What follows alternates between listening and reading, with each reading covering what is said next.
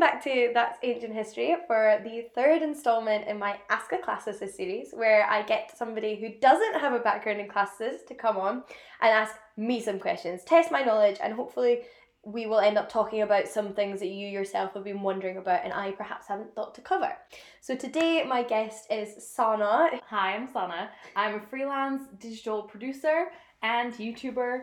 Um, and what else? Uh, used to work in publishing, Yes. uh, and I'm now doing freelancing in kind of the realm of publishing and also outside of that. Um, and you're usually Books and Quills online, right? Yes. So YouTube, Twitter, Instagram. If you Mm-hmm. want to check Sana out, she's at Books and Quills. Um, I've known Sana for about gosh, it must be like six or seven years. Yeah, definitely. No, about Yeah. uh, probably six. Um, and she's heard me probably ramble on at her about classics many, many times. Um, so now's her opportunity to actually ask me questions she cares about. Um, so really, I'm the, ready. the, I'm the game is yours. Okay, so I have some questions and then just some topics that I just want to hear more about. So Yeah. I actually want to start off with uh, a question that will put me in a, a holiday type of Okay. spirit. Um, because I'm going to Crete next month. I love Crete. And when I mentioned that, you got very excited um, because it is related to the Minotaur. Yes. That's all I know. Oh, So I actually would love to hear a bit more. The only thing I know is Minotaur, maze, piece of string. yeah, That's all I've got. those are three of the main parts of that myth. So, so this is why you need to visit Knossos, hmm right? So Knossos is an ancient Minoan site from the second millennium BC, so super Minoan? old. So the Minoans were the civilization who lived on Crete. So this is Okay. before like your your Greeks that built the Parthenon and everything like that. It's like well before that. It's, Okay. um, they're like an el- earlier civilization that share a lot culturally with the Greeks. Um, but also there's lots unique about them, and we don't know as much about them because we don't have the ability to translate a lot of their texts and things. Okay. So what we know from them is a lot through their artwork and like thing in their archaeology. And Knossos is this incredible site that survived um, that you can go and visit. And one of the things it's full of is bull imagery. So there's loads and loads of frescoes and mosaics and just art and um, s- symbols in the architecture that represent Mm. bulls. So we think that um, that was what kind of inspired the myth of the Minotaur in, in Greek imagination. So did the myth come after those people were gone? So those people are gone, and because we don't actually have things recording what their like beliefs were exactly, we Yeah. can't know whether it was a myth that belonged to them or it's something that came later. Um, so it's, it's difficult to know like if it was a Greek invention or if it was a Minoan Mm-hmm. Um, but the the the Minotaur myth is uh, this like myth about this half human, half bull that's born when the queen of Crete at the time, who was married to King Minos, and Mhm. that's where you get Got the it, name of the yeah. Minoans and the Minotaur um, has uh, she has sex with a bull. She's Of course. basically she, she- a spell, a curse, or whatever is cast on her by a god, and she has sex with a bull, and she gives birth to this half bull creature, and they're like, "What on earth do we do with this thing?" They so they put in a maze. Yeah. They're like, they would go, put in a because you don't want to kill it. in a maze, Yeah, yeah. you don't want to kill it because it's a god, so you don't want to offend the gods. Fair um, enough. so put in a maze, and um. Yeah, basically, then in the myth, like years later, uh, the Greek hero Theseus, who is uh, like the legendary king of Athens, Mhm. comes and slays the Minotaur. Um, Oh, I, I Yeah. didn't realize the Minotaur got slayed. I was like, is it No. like finding, saving? No. Because Okay. basically, the, the Minotaur requires human sacrifices. So the Minotaur's been eating people this whole time. I see. yeah. Just to stay, he's like, I'll stay in my maze, Yeah. but bring me some. But if you go to Knossos, you will see these amazing paintings of bulls, and there's things like in the Archaeology Museum Mhm. in Hera- Heraklion as well in Crete. Uh, there's these amazing frescoes of bull leaping, which we think was a sport that they did. Okay. Because they're these paintings of like people jumping Over bulls. Yeah. um, and also, the layout of Knossos is very maze-like. So that's like another little like Amazing. added Ama- level. amazing. Yeah. I didn't mean to I love that. that. Um, But now you have to go. Okay, perfect. That is good. Is there any, are besides those ruins? Mm. Do you know if there's anything else on the island? Will there be lots of other things on Yes. the island that refer to it? So Knossos. I'd probably not touch the table Sorry. case. Sorry. yes, so Knossos is one Minoan site, but the Mhm. Minoans inhabited all Everywhere. of Crete. Yeah. Um, so there are actually various different what are known as like palace sites located Okay. throughout Crete that you can go and visit in different areas. So like if you Google like palaces in Crete, you will get uh, other options. Although palaces is like a misnomer. They're not actually palaces. They Mhm. were more like administrative centres. Oh, But they've just been sort of like offices. yeah, Yeah. basically we stored the grain here and all of that jazz. Yeah, well, we were Um, like palaces. Beautiful. Yeah, we like palaces, so we've called them palaces. But yeah, there's lots to visit in Crete. Amazing. Thank you. It's alright. I'd like to be a holiday tour guide. I'm gonna feel very educated when I get there. You can tell all your friends. Um. Okay. I always like asking people when it comes to their speciality about Mm. like what's the most common or the most popular. So I'm Mm. really curious. Are the most famous myths that Mm. you consider to be most famous the ones that deserve it most, or do you think there are other ones that should be more famous? Okay, yeah. I think probably I'm gonna. Yeah, have to think about it. Well, I think probably the most popular myth is like the Trojan War. Yeah. Because you'll have heard of the Trojan War, right? Like, there's so many films, television shows. a beautiful film, Troy. Ah, Brad Pitt and uh, Orlando Bloom, he's in that as well, isn't he? Like, there's Oh lots yeah, of famous actors Oh, I that need to rewatch. Um, and then they've, they've adapted it for television. Uh, it's the war that was supposedly started by Helen of Troy's abduction, so there's that like whole association with her beauty. Do you think it's just because people love a big battle? Yeah, Yeah. I absolutely do. Like I, I think there is just very much like there's a lot of fighting and um Greek heroes sacrificing themselves Beautiful and going up. Absolutely, a like big horse. Oh, the horse, the Trojan horse. It's funny because the Iliad, which is probably the most famous version of the Trojan War, uh, the book, uh, doesn't actually go up until the point of the, the Oh, horse. really? Yeah, but you hear about it in other books. Okay. But I think a lot of people read the Iliad by Homer expecting the horse, and it's not a part of it. Right. Um, but there's also loads of ancient books. Are, so like it's always been a popular myth. Do you know what I mean? Like right. Ever since it was there, it's Yeah, been popular. people have been writing about it and it, it does it does seem to have really captured imaginations and actually i read a lot of myth retellings as well and i've noticed within the myth retelling genre that it's one of the most popular myths to retell. Right. and i've read some incredible retellings like um, natalie haynes a thousand ships and pat barker's the silence of the girls which are um, from the female perspective but it's Mhm. interesting that so close together people are retelling the trojan war yeah. as well No, definitely. um, I think it's fine, but I think you get a little bit like you get overload, don't you? Like Yeah. if it's not if it's not your favorite, then it's going to feel like it's everywhere. And I definitely think there are myths I would like to see people talk about more and um, understand better. In particular, myths like Medusa, because I think oh yeah. we have this idea of Medusa, this Gorgon woman like with this evil, evil Yeah. snake hair. We need the, we need the. Maleficent remake. We need the Maleficent remake because you know how she gets turned into a Gorgon?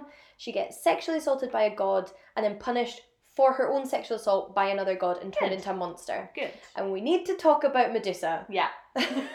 I know, it's so cheerful. Are there any other ones that you think deserve a bit more popularity? Well, one of the myths I'm obsessed with, I did a whole myth digest on, so Mhm. I, I recommend going to listen to that. In fact, I just remembered my other myth digest was on Helen of Troy, so even I have perpetuated that. Um, and that's Procne and Philomela. mm-hmm. uh, which is a really violent, violent myth, but it's part of my thesis, so I'm obsessed with it. So I want to talk about it. You want to tell everyone All about the it? time. Yeah. But it includes again sexual assault. It includes um like mutilation. Someone gets their tongue cut out. There's infanticide. There's cannibalism. It's got it all. Shakespeare adapted it as well into Titus Andronicus. Oh really? Oh, and that's supposed to be one of the most violent plays. Yeah. right? Yeah. He makes it more violent. Nice. That's the worst bit. Just add a sprinkle bit more on top. Yeah, it's not just tongues that get cut out, it's hands that get cut off as well. It's, yeah. There's not a lot of nice myths, I'm not gonna lie. Um, kind of to go on from that, which myth do you think should be adapted next? Whether it's a film or a Mm. book, do you have a wish list? I actually, based on a tweet I saw somebody tweet recently, I Hmm. have like something I really want to happen, and that is for Disney in their quest to adapt all of their cartoons into Mhm. live action films to remake Hercules. There we go. How good would that be? That would be really good. I'd be into that. Um, and this person that tweeted about it said that uh, Chris Hemsworth should play Hercules, and I think I'm that's also into that. right? like that's perfect casting now. Now is the time, Disney. Stop making CGI pretend live action films and make Hercules. I'm down. Um, what do you think is the biggest misconception that people have about classics? Oh, that it's um, inaccessible and pretentious. Okay. Um, What would you say to those people? that lots of pretentious people have studied classics Mhm. and uh, over the more recent centuries have tried to make it inaccessible, but it is not, and not to listen to them. Um, classics Because- is for everyone. Because also, at the time those myths and stuff would have been for everyone, right? Mainstream, Yeah. right? yeah, yeah, yeah. Like those, yeah. The soap operas of the day. Exactly. Like there's things like Aristophanes comedies that he writes are full of fart jokes and things like that. Like It's again like Shakespeare, It's- right? yeah, it's not again that would highbrow. be yeah, yeah, yeah. yeah, whereas like they're treated as super highbrow and Yeah. like actually there's so much of it is like literal toilet humor. Nice. Yeah. The next one isn't really a question, but something I wanted to chat about Ooh, because I'm curious what you think of this. So I studied English language and culture in the Ooh, Netherlands. okay. So English as a foreign language, which included English lit as well, but also linguistics and things like that. Mhm. And in our first year, one of the classes we had to take, which I didn't really expect, was I can't remember what it was called, but it was basically like mythology and the Bible. Mhm. And so they made every English student do one course that Yeah. was basically right. That was basically just right. If you weren't raised religiously, or if you didn't do like Greek or Latin in high school, here's the basics. Yeah. Here's like who's Jesus, you know, and and we had to go through that and and I think I need that introduction to the Bible. Yeah. My like bi- biblical knowledge Yeah. is so bad. so basically I knew all the biblical stuff Mhm. and I didn't know any of the myths. Mm. And then they do that because everything that comes after it references it, obviously. Yeah, we've already mentioned Shakespeare. Yeah, yeah. So yeah, I'm, I'm curious like what you think of that, the fact that that is needed, or yeah. I don't know. It's just I find it quite funny because I didn't expect that to be part of the course at all. Well, this is one of the funny things I found. Like doing classics in ancient history at uni, there would be um, a lot of English lit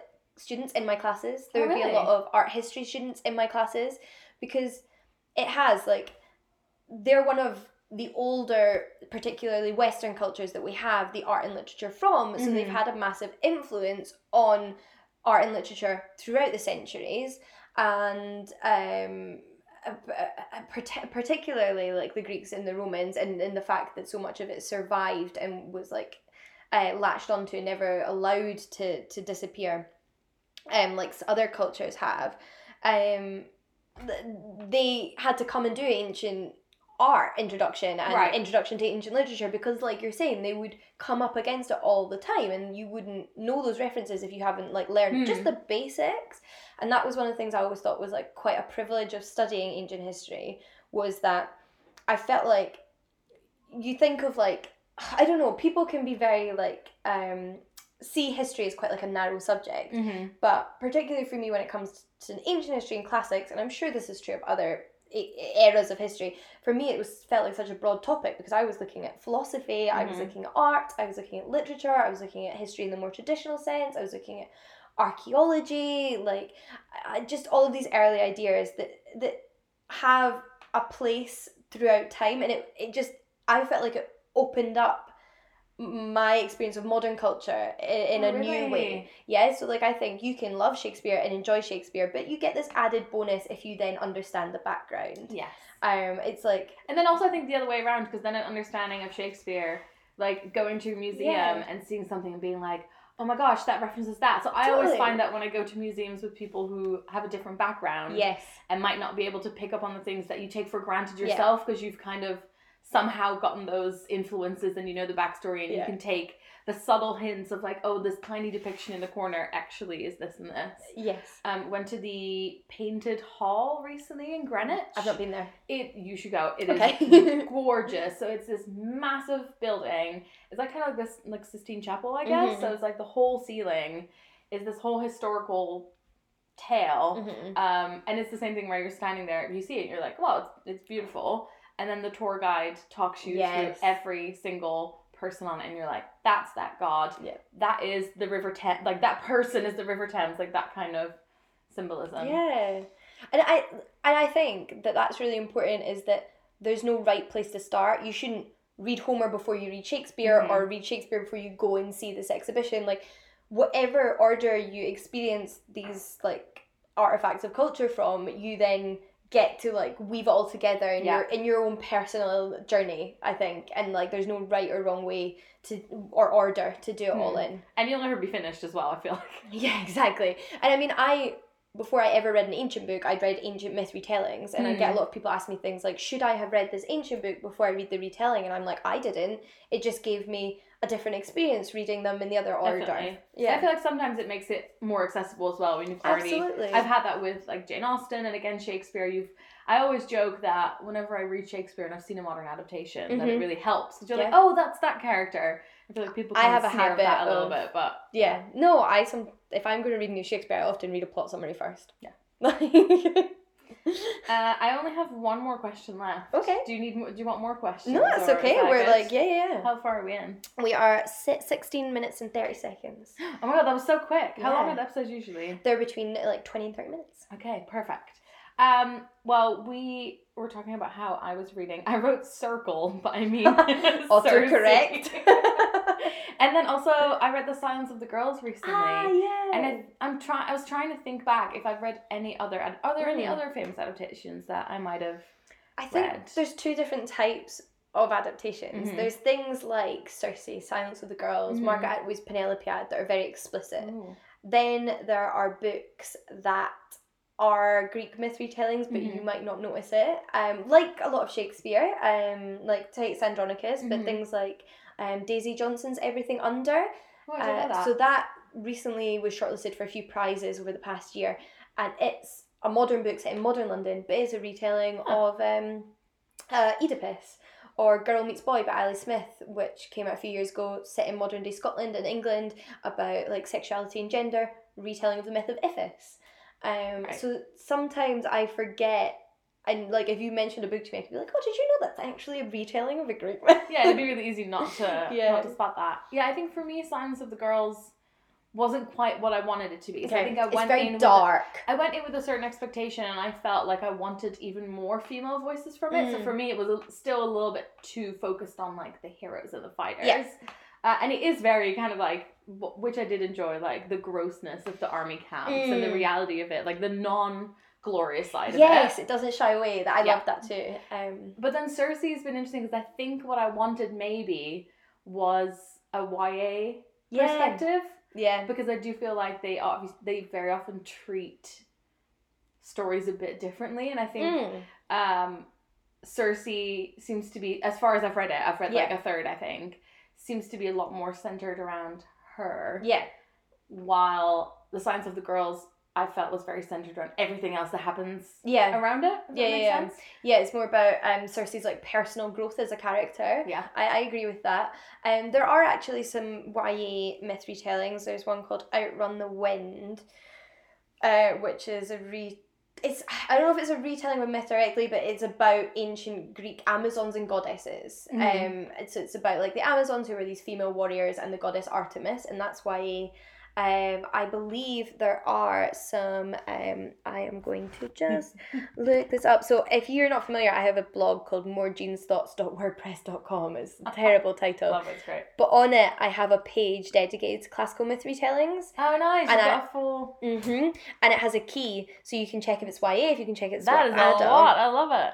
So Outrun the Wind, that's a young adult one. I also have listed as young adult. Um, uh, Meg Cabot, who wrote the Princess Diaries, wrote one called Abandon, which is inspired by Persephone and Hades. One second. Pie thing. You might have read it. No. Oh. the Cabot. Yeah, so she wrote Avalon High, Okay. which is a retelling of The Lady of Shalott. I'm Oh, pretty wow. sure, which I wrote. This is, I wrote my uh, bachelor's thesis partly on that book. It's been a very long time. Yeah, so it um, yeah, it goes to like Arthurian Yeah. myths and stuff, and so wow. I had no idea she did that either. Yeah. You Well, would just think of a, Princess Diaries. a long, it was a long time ago. Uh, but yeah, I included that in my thesis because I uh, wrote about YA adaptations of The Lady of Shalott and how they depicted that female character That's so versus how it cool. It's very fun, and all my uh, supervisors were like, "YA, what is that?" what other YA adaptations of Lady so there's a? Song of the Sparrow, I think it's Uh-huh. called, and it's written in blank verse. It's it's Oh, okay, it's like in the poetry, but Yeah, not, yeah, yeah, yeah. Um, I think I might have only included two. I Mm. can't remember. This was a very long time Yeah, ago yeah. now. Um, but yeah, it was it was interesting because both of them. If I remember this, you know when you just don't remember your own thesis. Yeah. Um, yes. They both were characters that then like take fate into their own hands. Yeah. Obviously, a bit the opposite. Yeah. It, like similar but different from from the poem. Mhm. Um. Well. Let's go. I'm gonna take a look at this long list. and Yeah. Well, another one. All. Have you ever heard of All Our Pretty Songs? no. by um, Sarah McCarry. That's inspired by Orpheus and Eurydice, and I'm pretty sure, yeah, that one's set in modern day, so it's not set in antiquity. Because I think that's quite fun as well when people show how the themes of ancient myths Mm-hmm. can be applied to modern day stories. I like that. Um, yeah. I have one last question for you. Yeah. Okay. Um, imagine that I'm at the library Oh. and I'm just thinking, okay, I want to learn more about mythology, whether it's like whether it's retellings or not, Mhm. whether it's just getting some of the basics. Like, do you have any good starting points? Okay. Um, I think. I Like, should Can I read? can- me- I- what's can- it called? can I Metamorphoses. Of called. Should I just get that out? Actually, I would say, well, Ovid's Metamorphoses is something that collects together loads of different myths, although it's very heavy on the sexual violence. Um, actual ancient books, one of the ones I always recommend to people is Apollodorus's The Library of Greek Mythology, because it is literally a Greek, an ancient Greek, Mm-hmm. collecting together loads and loads of myths, and some of them are like pages long, some of them are half a page long. Mhm. It's like reading the Grimm's fairy tales or like any other sort of fairy tale collection, but Greek myths. Yeah. So I think that's a fantastic one to read. Oxford World Classics, easy accessible uh, translation. Um, traditionally, I think one of the go-to recommendations everyone used to give was uh, for really accessible Greek myths uh, was Robert Graves' Greek myths. Mhm. But more recently, uh, Stephen Fry's done a kind of version that's similar Oh, called yeah. Mythos, which again is obviously like adapted by a specific individual and it's going to be influenced by his personal preferences, Mhm. his interpretation of these myths. It's meant to be a little bit comical, but it is still just like a compendium The of myths. stories. Yeah. Yeah. So like if you're just looking for something that's going to give you like a bulk introduction, Mhm. why not? It's funny because all I have to compare is like all my English lit stuff, and that's Mm. how I feel about the Canterbury Tales. Like you can go read a translation of the Canterbury Tales, or you can go read a retelling Yeah. of the not a retelling, but a rephrased yeah. version of it. If that makes sense. Yeah, absolutely. I mean, why not start with like children's Greek myth Yeah. things? I mean, I think to be honest, one of the first ancient Greek myth books I read was Margaret Atwood's Penelopiad, which is a retelling of uh, Homer's Odyssey from Penelope's perspective. And because I think Margaret Atwood's such a popular author, people love her prose. Mm-hmm. There's a good chance you're going to love the Penelopiad if you like Margaret Atwood. Yeah. Why not check out one by your favourite author? Jeanette Winterson has a retelling called Weight. Um, lots of big name authors seem to have a myth retelling, Yeah. so that's always something. Do you think that comes from they have studied it at some point and want to rewrite it, or do they? Do you think they just go? I would like to rewrite a myth, and then they go and have a look at it. Do you, I don't know. I, I guess from. it's different from people. So like. From the authors I've interviewed on the podcast, people like Natalie Haynes and Madeline Miller Mhm. both have classics backgrounds. Pat Barker, however, didn't. Um, but she reads. She reads widely. She's like into literature, and uh, during her uh, career writing about other wars, she's obviously uh, developed an interest in the Trojan War and written Mhm. about that. Um, so yeah, it, it must just really depend. But I like that. I like the idea that people with really different backgrounds different exposures to classics are writing their myth retellings in their versions. Mm-hmm. And they all get inspired by yeah, it. Yeah, it's lovely. Yeah. Okay, Well, thank you so much. Those are all my questions. Oh, those are fantastic questions. I think that was yeah, that was a really fun discussion. I really enjoyed it. Thank you so much for joining me. I do usually ask my guests to do something for me though Oh, at the end of each episode, and that's for them to recommend a book. Um, so it doesn't have to be a Greek me. myth retelling. Um, it could be a retelling of something else. It could be a retelling of like an Austen book or some Arthurian legends. Um, just just something you would you would recommend. Okay, my recommendation is coming kind of from the Minotaur. but Okay. not really. It's released by Patrick Ness. Have you read that? no, I've read other Patrick Ness, but not this one. So Patrick Ness writes YA kind of across different genres and Mhm. topics. So release is it is inspired by Mrs. Dalloway. Ah, But I only figured that out after I'd read it. It was set in one day. uh huh. After when you read the dedication, he's like, it's partly inspired Yeah. by this. But it's um just about a teenage boy um who's gay and he's like talking to his best friends about it and it's, it's just like one day in his life. Uh-huh. Um, at the same time, in the what would you call it? Altern, uh, what's like one and the other? Alternate Altern- timeline? no, like alter, like it's one chapter and then another chapter. And Oh, okay. alternating, Alt- alternate- alternating chapters? alternating. Yeah, sorry. Thank you. Sorry. Uh, and then in the alternating chapters, there's this creature Ooh. that shows up in the same town Uh-huh. and is kind of being pulled by this force of something traumatic that's happened in the town. It's it's a weird book, Mm. but it kind of brings together just contemporary YA Yeah. and then something totally Yeah. wild, magical, So it's really dark. unique. Yeah, and I really enjoyed that. Okay, perfect. Thanks so much. I always like to give people more things to read and myself. well, thank you so much for joining me. Thanks for having me. Thank you for listening, and do remember to go and check out Sana at Books and Quills. And until next time.